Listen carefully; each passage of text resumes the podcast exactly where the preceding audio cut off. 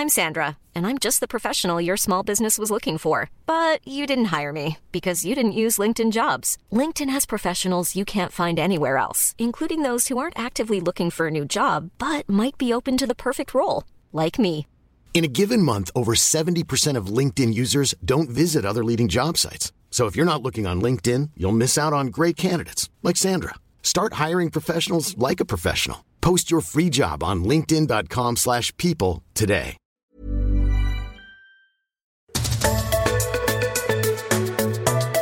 We all know that interviews can be intimidating and scary situations.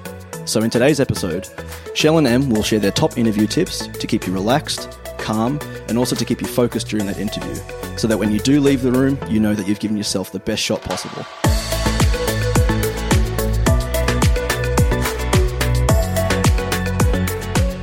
Hey, Em, how are you? I'm good. How are you? Going good? That's good. It is interviews. So I think this is possibly one of the most nerve wracking parts of a recruitment process. Maybe not for me. I get to sit on the interviewer side, but I see other people shaking.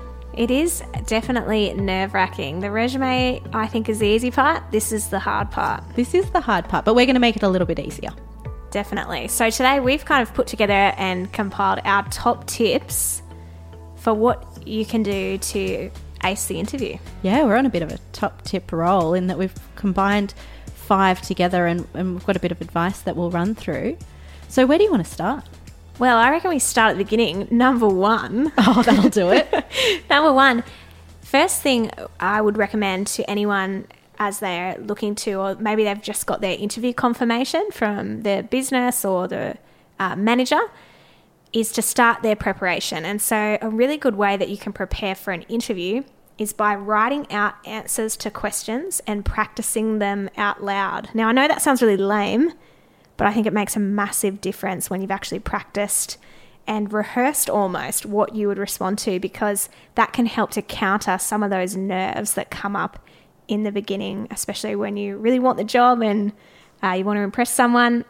Practicing can make a big difference. Yep, and I recommend practicing in the car. So that's my, um, I guess, preference or what I like to do is practice in the car because you've actually got this time where you're on your own, you're driving around. Sure, you could listen to some music or, or a podcast, dare I say it, but actually to use that time to speak to yourself, it's safe. Nobody's going to get you, nobody's going to hear you. You don't have to look at yourself in a mirror, but you can hear it come out of your head because chances are when it actually, when you say it out loud, compared to what it sounds like in your head, I promise you, it will, at least the first few times around, sound pretty trashy.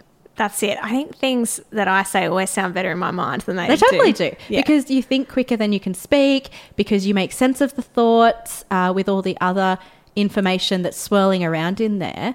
And as soon as it comes out of your mouth, you realize that actually you're stumbling over your words or there's more information that's just not making it out, or you're sort of explaining less information and you're actually trying to leave it up to assumptions that the other person may or may not have. And that's dangerous territory.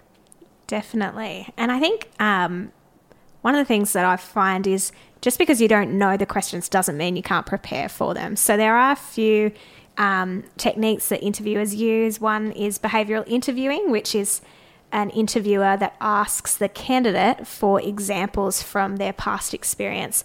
And any person can prepare for that type of question. Can you give us can you give us an example? What would be a behavioral Yeah. interview question that you might have asked recently? So I would be asking a candidate, can you tell me about a significant project that you've led and what were the challenges you faced on that project? Okay, so the way I would answer that, there some people talk about the STAR methodology. I tend to just simplify and call it the SAR methodology, S A R, which is situation action result. Is that what your recommendation would be as well? Yeah, well, what would t- talk us through your answer because I reckon that will help. What did you say? I wasn't even listening to the question. What was the question again? Oh, it was that um, that actually happens in interviews. what was that? Can you tell me the question again? Oh, except you wouldn't say how I said it. You would say, "Would you mind repeating the question, please?" Yes, yes, and that does happen because we get nervous. Uh, the question that I asked was, "What is uh, a significant project you've worked on, and what were some of the challenges you faced leading that project?" Okay, so if I was going to break that down into a SAR answer, S A R, and I'll cheat a little bit here, I might not talk you through an exact answer because I've got a job, but what I will do is talk to you about how I'll, I'd break that down. So the first thing I would do is actually spend uh, a small amount of time, only about 20% of my answer on the situation. So I'd give a little bit of context. I'd explain who was involved, what the purpose of the project was, what success looked like.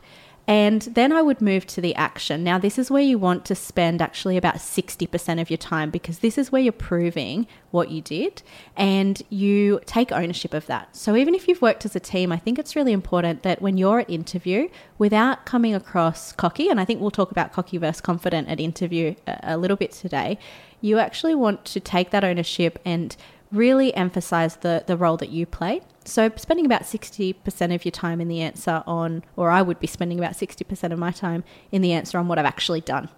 And then to wrap it up, we're talking about the result. So, that's the last 20%, and that's really rounding it out and comparing it, what actually happened, what was the outcome, to what you've already described as being the success factor or what success looks like.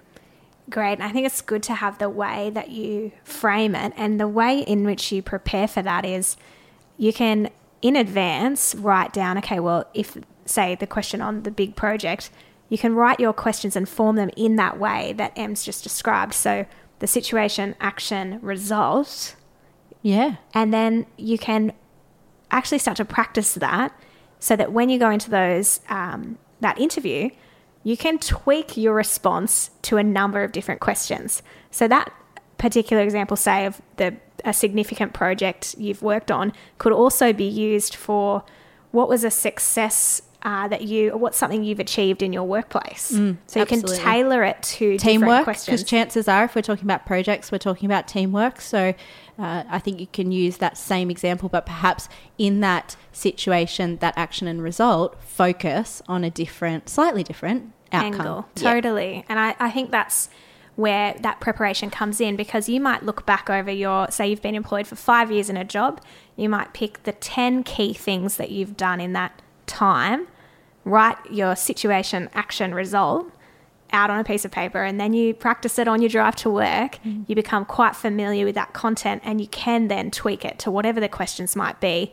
But in that interview, you're bringing up your top 10 almost things that you've achieved. So you're showing the best, you're putting your best foot forward, you're showing your best uh, side, I guess, in that interview context. Yeah, and look, there might be moments where I say things um, today that I use for prep that maybe resonate or maybe don't with others. But for example, if I was answering, I would actually sit at that table, for example, and I would know that I need to hit on those three things. And as I hit on each of them, so as I know that it comes out of my mouth situation, I'd actually um, sort of count that on one finger. And then when I get to the action, I'd count it on the second finger, or that's part of my answer. And then, you know, three fingers counting up to that result piece so you can keep yourself on track. I think that's the other thing is by practicing out loud and preparing prior, you can put in place little, um, even just physical cues for yourself to keep track of your answers to avoid yourself rambling. Totally. And it means that afterwards you're not kicking yourself because you're thinking, oh, I forgot to say this or I forgot to say that. You're following a bit of a method, just like you would um, anything that you're writing down. There's a method to it and it gets you to the point quickly. So how do I, how do we know, Shell, in your mind, how can we predict some of those questions? Do you have any ideas around that? So my I differ on that in terms of I don't really care so much about the questions. I like to put down my key achievements. Yeah. So what are the big things that I've done and then I look at how I can tailor them to any type of question. So for example, if I'm talking about let's go back to the project one. So I've managed a big project and let it out, but there's a there isn't a question about project management, but there's a question about managing competing priorities. I'll just work out how I tweak it. So you are you comfortable then at an interview? Um, that for me feels a little bit on the spot in a slightly different way because I'll tell you, I guess, how I would tackle it, which is different, and you've got to work out what works for you. But do you feel quite comfortable if you know that you're well prepared in those ten achievements that when you're there on the day, they ask you, you're going to be able to make that work? That gives you comfort. I think it helps me to show the things that I've achieved in the job and make sure I hit on those. So there was uh, years and years ago when I went for an interview, I remember I hadn't done this prep work, and in that kind of context, I left thinking, oh, I've had I had all these other experiences that I could have shared, but I didn't. And you, ne- you don't necessarily know what questions are going to get asked, but you do know what you've done in your job. And you can bring that out in a variety of ways. Now, there are definitely questions that get asked at lots of interviews that are consistent, like strengths, weaknesses, biggest achievement, biggest failure, like those kinds of uh, common ones. So you can definitely prepare for those.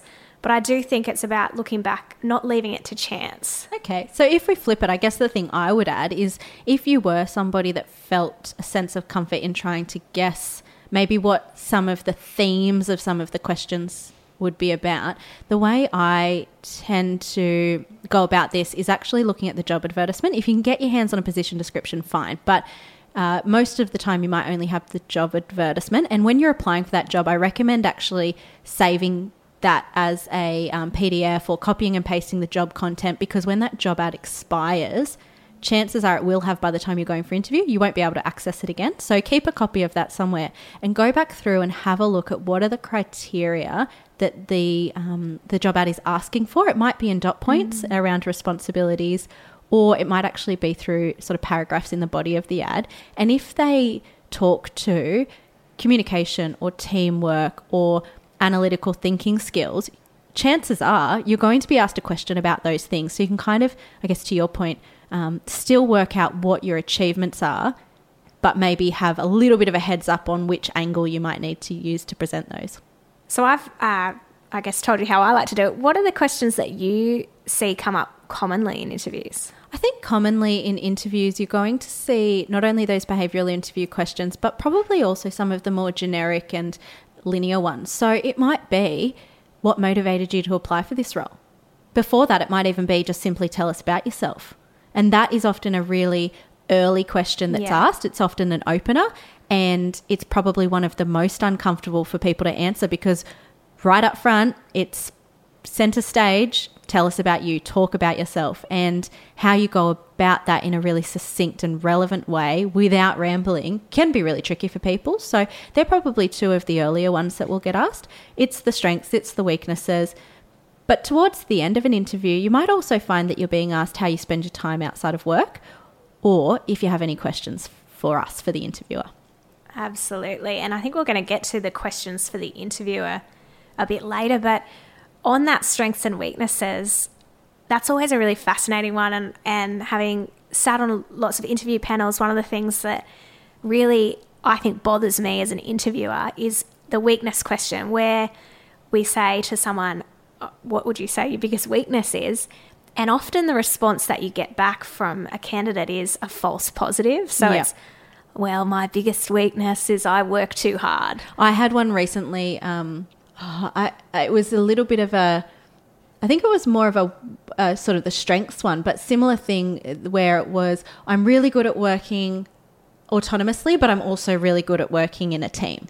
And so it's a similar sort of sense of bother, I think, that you get because you just go, oh, come on, dude, be real with me. Like, give me something a little bit more. Absolutely. And I think, I think as an interviewer, you want the realness. And that was one of my other points around I want to get to know the candidate. I want to know them well enough to give them a job to spend 40 hours a week with them. Like that's a that's a big decision.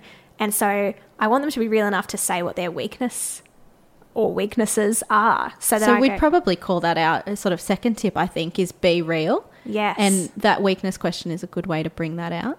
What would be your answer then to that if I was to ask you? Uh, so my answer would be, and I, I, I think um, those who've worked with me would agree, would be attention to detail. So Ooh. I've had to work really hard, and I would just say that this because, is good for me to learn about you. Oh yeah, attention to detail. It's um, something I've had to work really hard on, and so the way I would communicate that in an interview, because you don't want to, you certainly don't want to um, disadvantage your, yourself, but you want to be honest and authentic enough so they go, okay, cool, this person has enough self awareness, because that to me is the bigger tick. It's like, oh yeah, they're self aware. Well, we're all human, aren't we? Totally. We all have strengths and we all definitely have weaknesses, and so the way I would communicate that is by saying, one of the things that I've really had to work on in my career has been attention to detail. I love to see the big picture, but it means that I do miss small details. And over the years, I've really had to hone that as a skill. And I've had to get people on my team or around me that have that as their strength to help me grow in that area. And so I continually work on that and I have gotten better, but I do know and recognize my own weaknesses and continually uh, look to build upon that. And so you're showing I've got desire to grow, but I also have self awareness enough to know I'm not perfect and I need help in that area. I think then what you can do as well is you start to break down the conversation and allow for it to be a place where the organization, which is represented by that person on the interview panel, they can offer, well, what is wonderful about our organization, about this business or this team, but also show a level of self awareness organizationally and go, you know what? Uh, we're not perfect either. So, this business, this company is not perfect. And let us share with you why we get that you're human and you know this is where you can offer something but maybe it even starts to align when you're talking about strengths and weaknesses between the business not only between the people working in the team you're just having a more real conversation all round Definitely. And I think being that upfront and honest is really helpful because once once you've kind of communicated that, if that actual weakness is core to the role, so say attention mm. to detail was core to the role, and I have a really big like gap or skills gap in that area, I don't think I'm going to be able to fulfill that job anyway. Yeah, good so, point. Or have you perhaps been working on it? So naturally, you're not strong in attention to detail, but uh, through your career, you've recognized that early, you've been chipping away at it, and you've got some tools and techniques and things in place that mean that it doesn't actually hinder you. And you can use the conversation to prove that. That's it. And I mean, I'm keen to know, Em, from I guess your perspective. So, on the flip side, talking about weaknesses is hard. That's something that comes up. Don't use the false positive, just be real. How do you do the strengths? Because people can find the strengths as, as hard because they don't want to kind of come across as cocky or overconfident. Yeah, it's a good point. And I actually think the other risk with strengths is you gloss over it because you think if you just rattle off some things that sound like they really align or they're really positive, that that's going to be enough and that's going to be okay. But I actually, again, it's about evidence. Don't simply tell me that you're really great at working autonomously and making decisions. I need you to prove that to me. So I think it's about using again. Um, you actually you answer it perhaps with that overarching statement, and then turn it into that SAR response we talked about, where you give a almost a behavioral interview answer, interview question answer, to actually evidence that. Number three, top tip is to get to the point quickly. So in an interview, the interviewer can often be doing, you know, eight interviews in a day. How many, like, would you say eight? Oh, absolutely. When it's on, it's on. And so, look, it might be four, it might be eight, but even if it's four, I guarantee that they're not just sitting twiddling their thumbs at their desk in between. And interviewing is exhausting. So, th- think about when you sit and listen for eight hours to people answering the same questions, as an interviewer, you get really tired. So by the end of the day, I don't know about you, Em, you've been interviewing, you've done a lot more interviews than me, but I'm exhausted. Yeah, because the other thing you want to do is you want to be really focused for everybody that comes through the door. So you really do to do your job well, you take it seriously as far as being there for them and listening intently. It's exhausting. Absolutely. That's right. And so I think where um, getting to the point quickly is really important because the interviewer is able to stay engaged for that question and then they get re-engaged when they move on to the next question and ask the next one. Oh, and you don't risk running out of room or running out of time for all the questions because the last thing you want is to only get through three questions, not nine. That's right. And I think going back to our first tip is prepare so that you can be succinct and concise in your responses. And that way you can get through as many questions um, as you can. Actually, I work, um, so from an agency point of view with clients, and we recently had a client who gave feedback on a round of interviews that they did for a role. And they had allocated an hour for each of those interviews. And every single candidate except one, they ran overtime and they put it down to the inability of those applicants to get to the point quickly.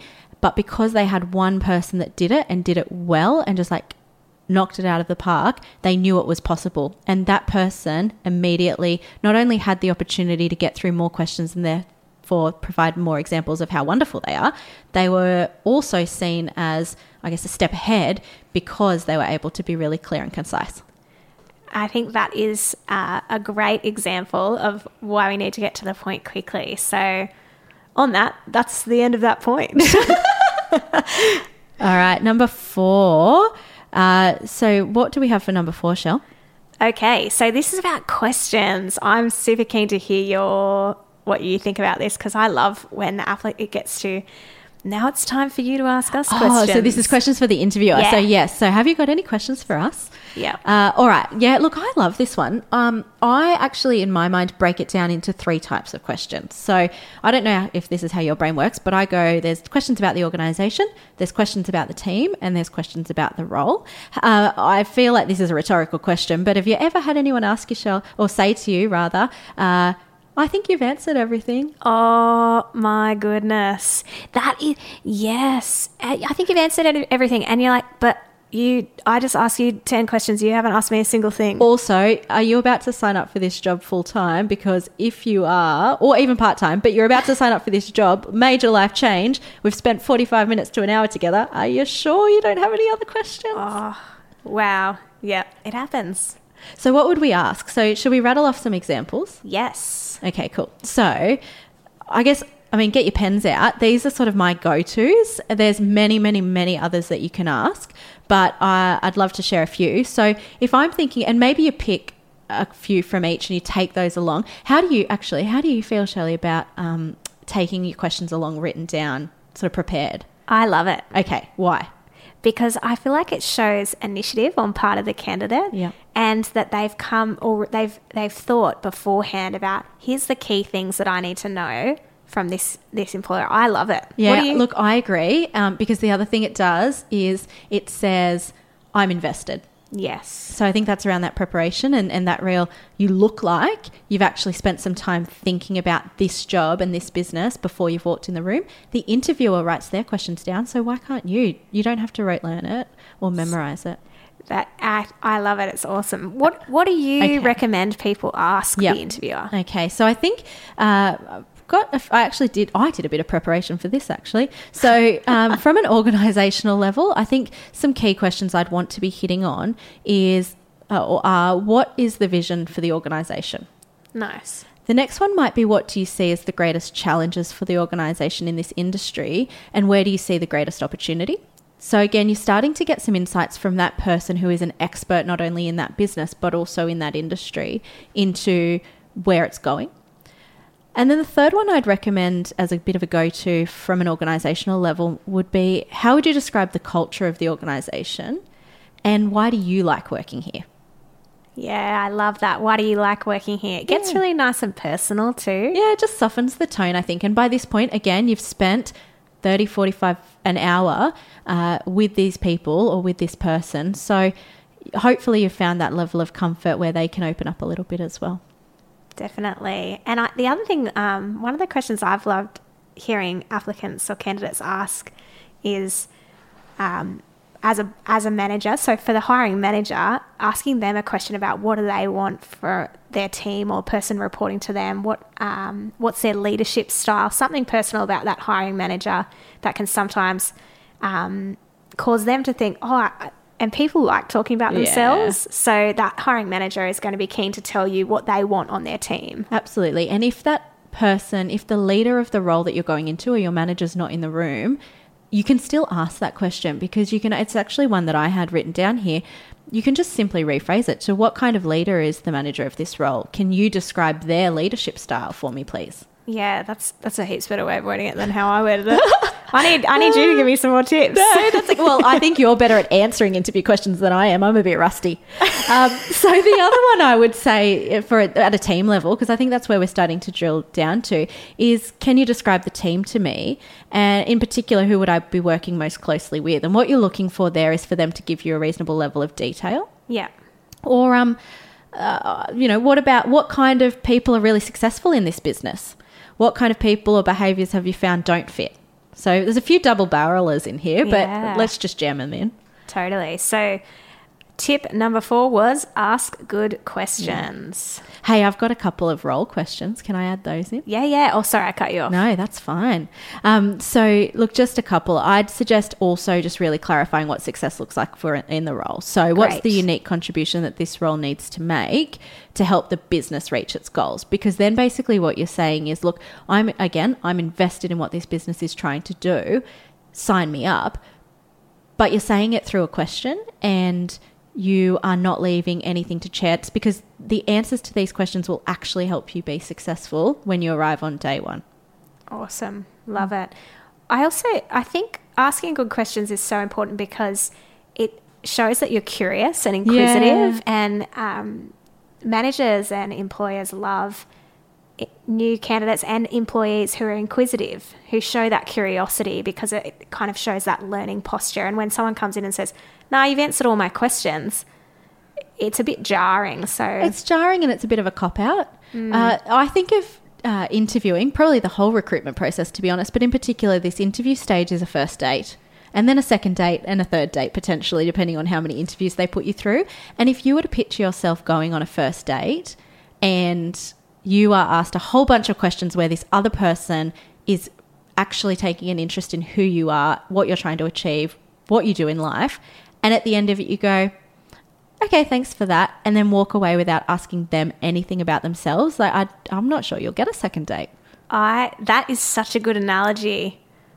Uh, I, that's mm, no one likes to uh, not have an opportunity to talk about themselves. I know, I know, exactly. so just think about it if you're sitting there on a date, or even with a, you know, even if you're just like it's just making a new friend, then it's a bit weird if they ask you about you and you don't return the favor. So Nice interviews are no different. All right, tip number five, lucky last. Oh, we actually we had a great question. So um, this one was just, uh, I guess, all about presentation. And I'm going to say this verbatim: What the hell do you wear if you're a woman in a non-business industry? For example, construction. So, am I showing up in my high vis and steel cap boots, or am I chucking my fancy pants and heels on?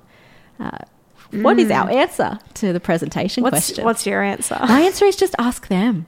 So when you are being invited to the interview, I'm actually a big believer in don't ask the questions that are more appropriate for during the interview, but absolutely ask a couple of key questions that will help you turn up being the best version of you. So what I mean by that is actually don't be afraid to make sure that you know who is going to be in the room.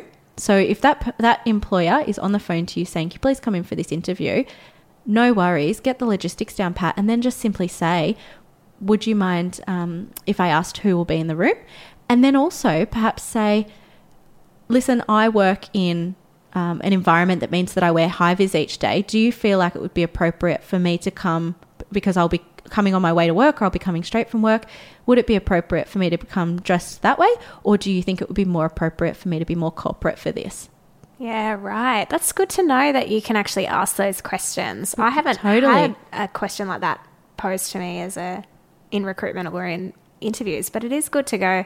Just ask the question. It can't hurt. It doesn't hurt. Why make assumptions? Don't grill them. But if there's one or two things that are just going to make sure that you aren't playing a guessing game, it's totally fine. And I think so. What's your take?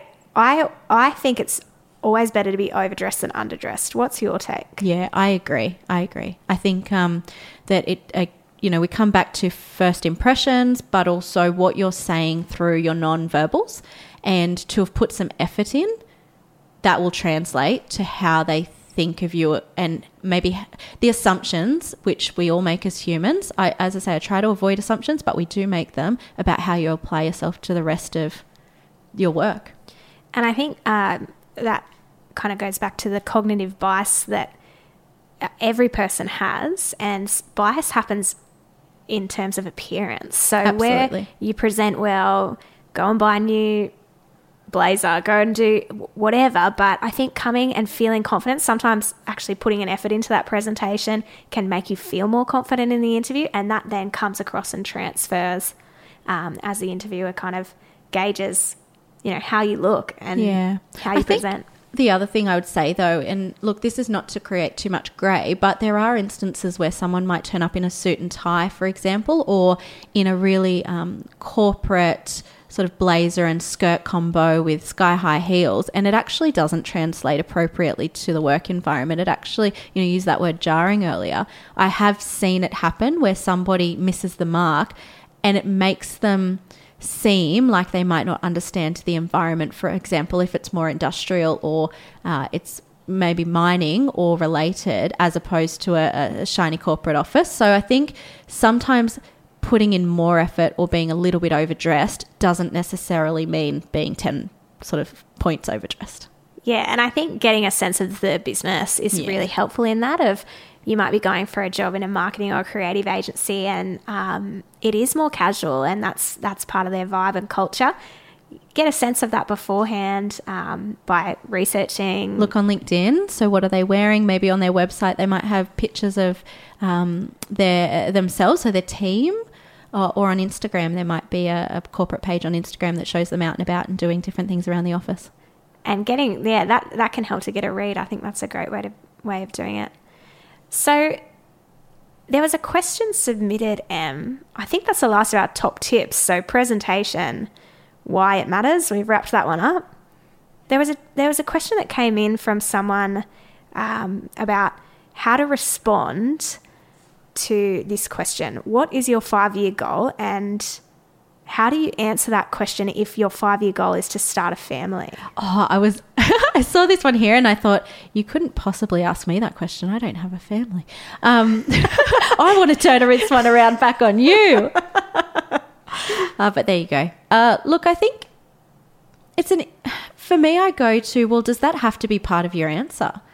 And it again is probably one where there's no hard and fast rule. Um, look, not if you agree at me or, or shake your head if you, you disagree. But I think if you were in your first interview, I would probably recommend erring on the side of emphasizing your professional experience in your answers while still showing some personality and maybe hold on some of those personal goals that you've got.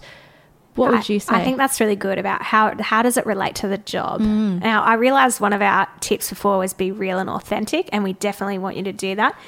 Um, I wouldn't recommend anyone say anything that could be used against them. And I agree. unfortunately, saying it's really sad actually.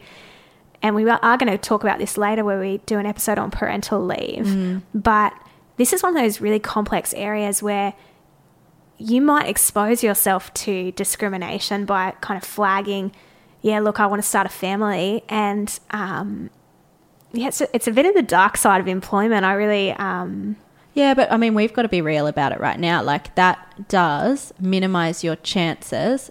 Unfortunately, it probably minimizes your chances of getting that job if there is somebody else who all things are even otherwise, but perhaps they haven't disclosed that same need for a, or preference for a career break at some point in the semi near future. Like, unfortunately, I think that's just, we've got to be real. and it with our should it shouldn't happen. I think it comes back to when you're answering that question of what's your five year goal, focusing on the professional side of it. Okay, well, my five year goal is to do my um, post grad and to pursue um, career advancement in this industry in this workplace. Then that's a great answer.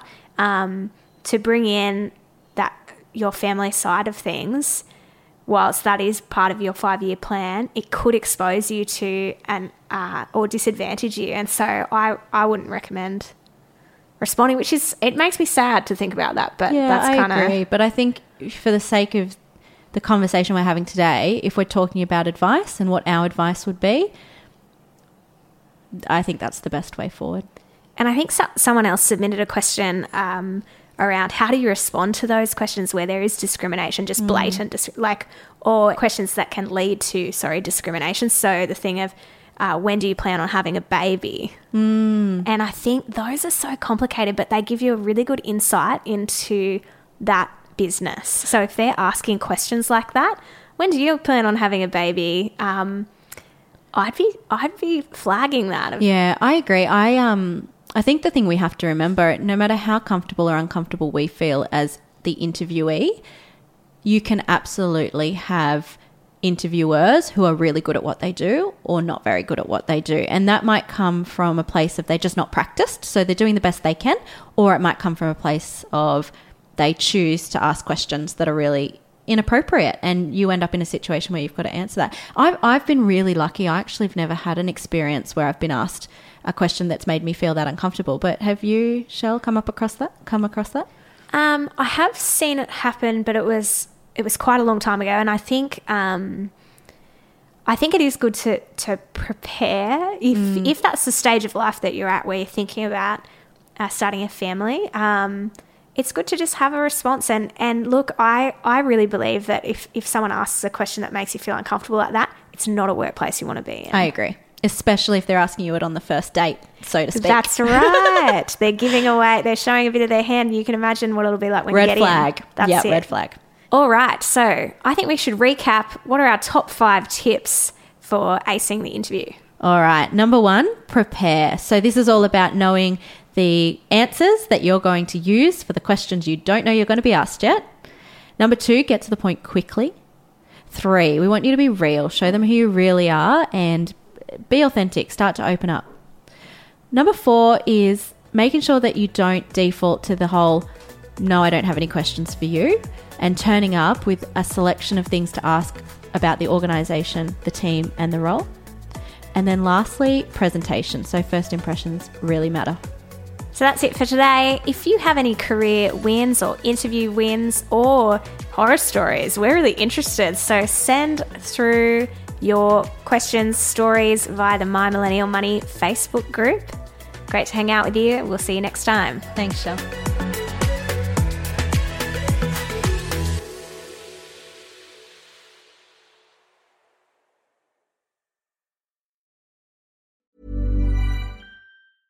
Even when we're on a budget, we still deserve nice things.